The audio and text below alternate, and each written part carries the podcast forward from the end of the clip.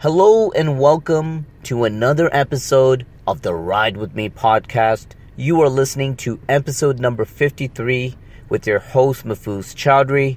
And listeners, as I sip this delicious cup of coffee on this long drive today, I want to leave one major thought in the back of your mind, something that I hope will absolutely change your perception of what an opportunity is really about.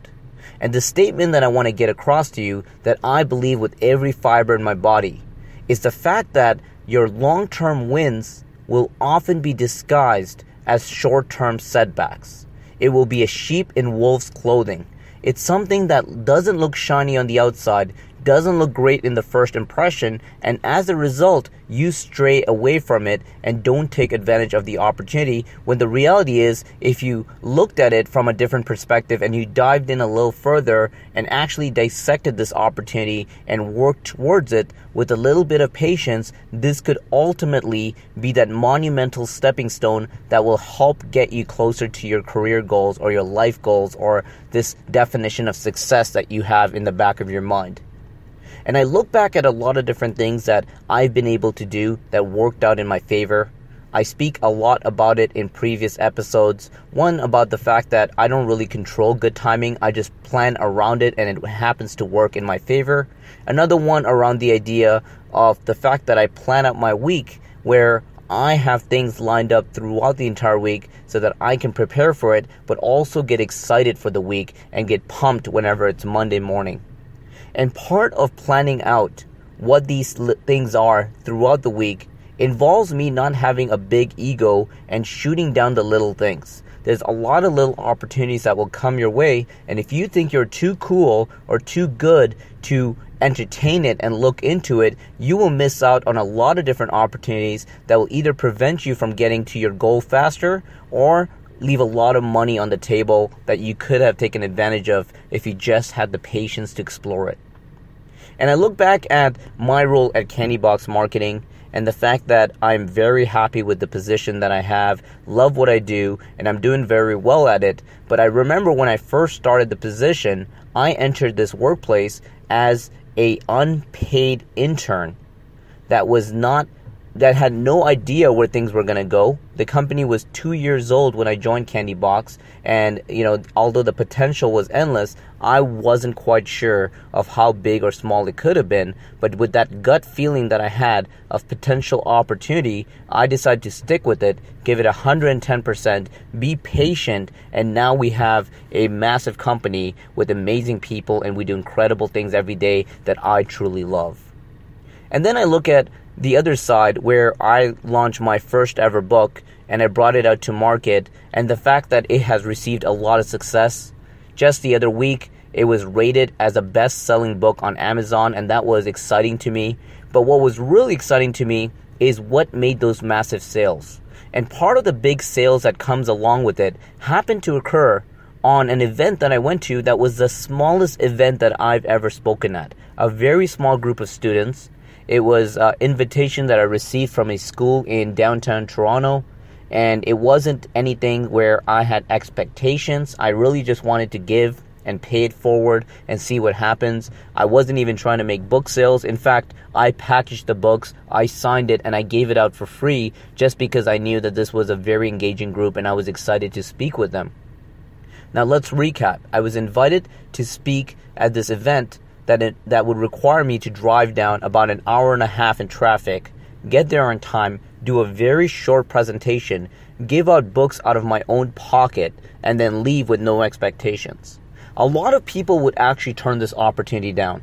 A lot of people wouldn't see the value for it, especially when they're already speaking in events that involves hundreds to thousands of uh, people in the crowd, where they may not see this as worth their time. But I thought about what it was that I, I, my whole objective for why I started this initiative and why I do a lot of things on the side and this big push that I'm really trying to do around kindness and giving instead of expecting something back. And I really wanted to live up to that. And I had nothing but excitement to help these students out. So I went out of my own time. I paid out of my own pocket. I invested my own energy just to give to these students everything I could. Had no expectations. And little did I know at that time the next day happened to be the biggest sales day that my book has ever experienced. The most sales I've ever made in one day. And I found out that this occurred as a result of someone in the audience who happened to be a teacher that pitched my book to the school. And the school wanted to buy books to start selling it in their uh, in their facility, as well as promote it to students who could benefit from this and enjoy the personal growth that they see along the way. So this was a very uh, humbling experience for me. It was exciting to see that, you know, as small as this opportunity could have been in people's eyes, it was the investment that I made that ended up with long term gains. And it was amazing for me to see that. And this is one of many examples that I like to push out there. And then I think about what I would have been doing if I didn't go out to this event. What would be my thing on the side. I'd probably be hanging out with friends. Yeah, I might be putting in some time in work. Yeah, I could be probably um, listening to some music, recording another podcast episodes. There's a lot of things that I could have filled the gap with, but I'm glad I filled it with this. Although the other ones might have seemed like a bigger opportunity, little did I know this was going to be the one with the biggest payoff. When I tied back to my work that I do with Candy Box Marketing, when I took on this unpaid internship, what I was doing on the side was pouring coffee for money. And as much as I was getting paid in the other job, I would much rather not get paid to do a job that's closer and more aligned with what I want to do in the future as opposed to just getting paid. When the monetary value ends up being your number one priority and you shoot down all opportunities that doesn't have that money amount that dollar sign with it, you end up losing in the long run because when you're money focused, you're missing out on a lot of bigger opportunities and a lot of different things that could make you happy, which essentially is not really money.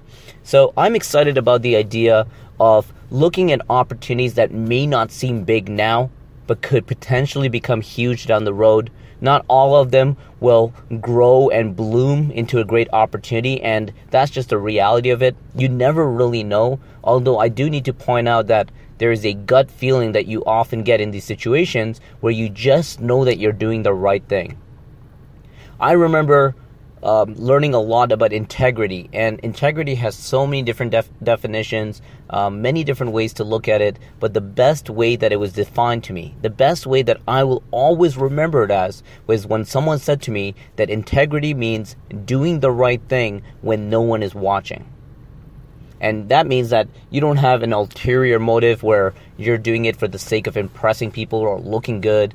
It's more about just doing the right thing because you know it's the right thing. It's that gut feeling and intuition that you get where you know that these actions that you're taking are the right actions to take and it's for the better good. And as long as you have that focus with the patience and no expectations. So going in, knowing that you'll be doing it for the long term, and also if it doesn't work out, that's okay I also want to point out that sometimes you're going to do things that are going to seem grand on the outside. It's going to be the shiniest object out there, and it's not going to turn out as expected. You're going to feel like this is going to be the moment that will absolutely forever shape your life. Like you'll either become famous, or you'll make a lot of money, or you'll do a lot of great things after this, or the momentum will build, and none of that happens. And you need to be okay with that because sometimes the opportunities that seem good aren't as good as they seem.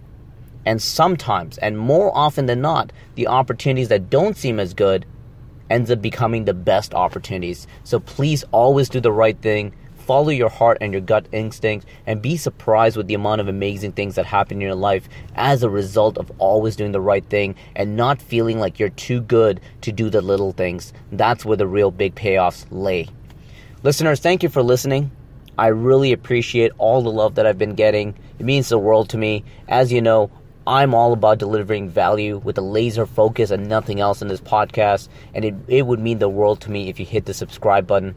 Have an amazing day, and I'll speak to you soon in the episode on Friday. Take care.